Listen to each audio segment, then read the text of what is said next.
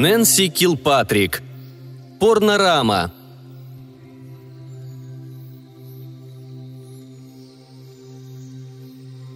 Высоченные каблуки длинноногой красотки отбивали дробь. Из всех кинодив такого сорта одна она с изящной и приятной округлой фигурой в темном белье и с тугими завитками черных, как смоль волос, умела танцевать, удерживаясь на носочках. Она раскачивалась с игривой грацией, вдруг согревшей его мертвые кости. Подумать только, человечество менялось. Вот уже пять столетий он блуждал по земле. Каждую ночь пил из вен жалких смертных. Вместе с кровью он вбирал их мысли, надежды, мечты. Все они были такими мелкими, как букашки, так что он, разочарованный, привык считать людей всего-навсего запасниками крови. И вот теперь жизнь мелькнула в одной из них. Влад перемотал пленку и в десятый раз пересмотрел монохромную сцену. Варьете он любил больше других картин. Там играли Лили Сенсир и гораздо более интересная ему мисс Бетти Пейдж – Чудо-фея ночных грез для тех, кто спит ночью. Красивая, бесспорно, а главное, свободная в своем эротизме. Когда он был молод, женщины ненавидели его или молча терпели. Поначалу, когда живая кровь еще клокотала у него в сердце, когда он бился с турками, когда вел войска против захватчиков за родину, против единоплеменников за власть, ему нужны были покорные девицы – Жизнь тогда была сурова, что доказала, между прочим, его личная кончина. Сражаться еще и в спальне? Бессмертие оказалось куда тише, спокойнее, но расселение человечества по планете его беспокоило. Его выбросило на обочину жизни, одного. Преследуя безмозглую дичь в лабиринтах городов Европы и Америки, он не встречал симпатии и понимания среди живых, и глухие столетия, громоздясь одно на другое, едва не заглушили его последние желания – Мировая перемена выхолостила Влада. Безликий, скучный мир умножался на вечность, и он знал, кого винить. Людей. Современные были подлее крестьян, хуже мокриц в могилах. Эти болтуны опошляли его проклятие, как свои собственные судьбишки. Именно так. Они не боялись его и не бросались вперед, чтобы его уничтожить. Те времена прошли. Но и не любили. Он терял интерес к этим болванам, едва начав их пить. И это было невыносимо. Он, в конце концов, Влад-пронзатель, князь Трансильвании, повелитель живых мертвецов, владыка полуночи. И ему не годились посредственности. Ему была нужна любовь. Темноволосая красавица, так похожая на его вторую жену, баловалась с объективом. Казалось, она смотрела прямо на него, дразнила смелым взглядом, бросала вызов, на который ему хотелось откликнуться. Вторая слегка ее шлепнула – он-то не остановился бы на полпути. Но даже легкое наказание взволновало его. Последние десять лет и вправду были переломными, не похожими ни на что. Конечно, ему попадались в руки парижские открытки и робкие киноленты о временах королевы Виктории, и он много раз встречался с вампирессами, гуляя по городам. Но за последние столетия он не сталкивался с таким огнем, напором, такой откровенной чувственностью в безупречно свежем теле – под боком у Влада лежала груда журналов и кассет с бобинами. Все с мисс Пейдж. Журналы для подростков с картинками на грани. Парад рисованных моделей, номер 53. Календари Playboy за январь 1955 года. На развороте, разумеется, Берри, снимок Бани Егера. Да, Бани Егер. Влад с болью припомнил события прошлого года. Тогда он не сразу нашел Бетти, но, найдя, сразу начал действовать. Он разузнал, что мисс Пейдж отправилась во Флориду на съемки Егера. После нескольких трудных ночных переездов поезд привез Влада в Майами. Но Бетти там уже не оказалась. Она выехала раньше тем же днем в Рурал-Африку, местечко для туристов в 70 милях к северу от города, и еще не вернулась. Ругаясь про себя, он обогнул здание и подкрался к окошку на задней стене, где жалюзи были неплотно закрыты и позволяли подглядывать. Он смотрел, как она переодевается ко сну – Влад затаил дыхание.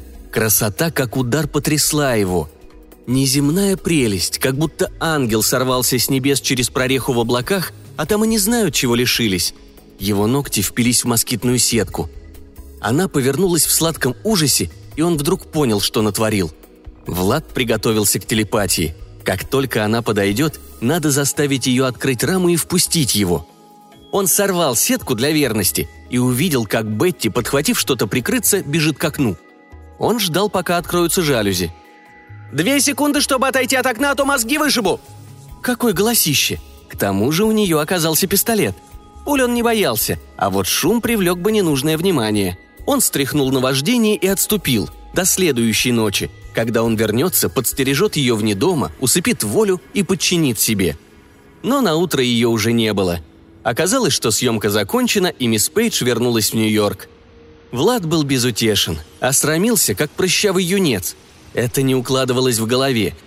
Ему ничего не оставалось, как вернуться в Нью-Йорк и начать строить планы заново. Варьете докрутился до конца, конец пленки соскочил с бобины.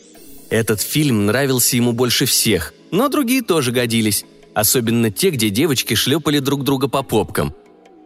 Был также сюжет, где мисс Пейдж привязывала подружку к дубу. В общем, талантов ей было не занимать. Она подчиняла и подчинялась, и это приводило Влада в восторг. Дыба тоже была хороша. Другая девица привязала мисс Пейдж ремнями к столу, бедра широко раздвинуты, и вздернула голосящую Бетти над полом. Четыреста лет Влад соблазнял утомительных смертных, и донжуанские повторы притупили либидо, как смерть еще раньше остановила сердце. Но в этот миг, в этом городе с названием Нью-Йорк, он едва не вернулся к жизни. Если бы у Влада оставались слезы, он плакал бы от радости. Посмотрев в окно, он узнал свежесть ранней ночи. Он был снова молод, его опять вело что-то кроме жажды. Этот город – центр вселенной, начало, образно выражаясь, нового дня. И он был полон людей. В крови Влад нужды не испытывал, только найти Бетти Пейдж оказалось непросто. Она была знаменита, всегда занята, всегда в компании. За два года ни одна его попытка приблизиться к ней не привела к успеху. И хотя в его распоряжении была вечность, время на этот раз гнало Влада, и жизнь звала его, как не звала уже века. Он остановил проектор, взял трость и отправился за мисс Бетти Пейдж. Недавно ему удалось заполучить адрес киностудии Ирвинга Клоу. Место оказалось в двух шагах, в здании склада. По слухам, Клоу работал над порнорамой, и Влад торопился, чтобы успеть на съемки. По дороге он зашел в киоск полистать журнал с картинками ее очередного фильма «Голорамы». Мисс Пейдж демонстрировала там все свои прелести. Что за времена? Абсолютная прозрачность. Он почувствовал, что в каком-то смысле вернулся домой, описав полный круг. Наконец-то общество раскрывалось, как незажившая рана, и сок жизни тек, только подставляя ладони. В центре всего она, женщина, вызывавшая у него приступы вампирской нежности, желание укусить. «Ничего, штучка, да? Зацени вон эту, браток!» Похожий на крысу продавец мотнул головой на календарь, прибитый к задней стенке. Мисс Пейдж на пляже в сиянии солнца. Как Владу хотелось быть с ней среди бела дня. И в микроскопическом бикини. И это ее лукавая улыбка и легкое тело с намеком в контуре бедер. «Будешь брать?» Он дернулся к мелкой сошке. Один взгляд в крысиные глазки, и жалкая тварь поджалась бормоча. «Берите так, мистер», Влад швырнул в него календарем. Ему не нужна была мечта на бумаге. К рассвету он получит ее живую плоть и кровь. Павильон Клоу прятался среди консервных заводов и оптовых хранилищ торговой зоны. Влад бывал здесь не раз в поисках Бетти, но каждый раз ему не везло. То ее не было в тот момент, то она появлялась в стайке друзей. В начале съемок «Парнорамы» Влад кружил вокруг здания каждую ночь, но и тогда ему не удавалось застать ее одну. Но сегодня он своего добьется. Этой ночью он войдет в склад, в киностудию, а потом к ней. Он подождал, пока кто-нибудь подойдет к зданию, и как только входная дверь начала открываться, был уже у порога. Он окликнул человека. Парень из доставки с большой упаковкой сэндвичей повернулся. На веснущатом лице хлопали глаза. Владу недолго пришлось внушать ему нужные слова – он промямлил. «Заходите, само собой». Внутри склад оказался настоящим лабиринтом. На дверях висели таблички. Кексы Фридмана, пуговка к пуговке, королевский консервант. Он исходил вдоль и поперек 20 этажей, пропуская одни двери, за которыми киностудии явно быть не могло, прижимаясь ухом к другим. Наконец он услышал голоса. «Расслабься, Цып, улыбнись, как ты умеешь, все выйдет классно!» Щелкнуло нечто вроде затвора камеры. Он должен был войти или броситься под солнце. Влад постучал. «Черт!» — сказали внутри. Дверь приоткрылась. Выглянул человек среднего роста с темными усами и пытливыми глазами в красных прожилках от ночных бдений. «Чё хотим?» «Мне нужна Бетти Пейдж», — сказал Влад. «Она много кому нужна», — сказал красноглазый. «Чё надо-то?» Влад быстро выдавил из него приглашение. За дверью он увидел киностудию, вернее, то, что от нее осталось.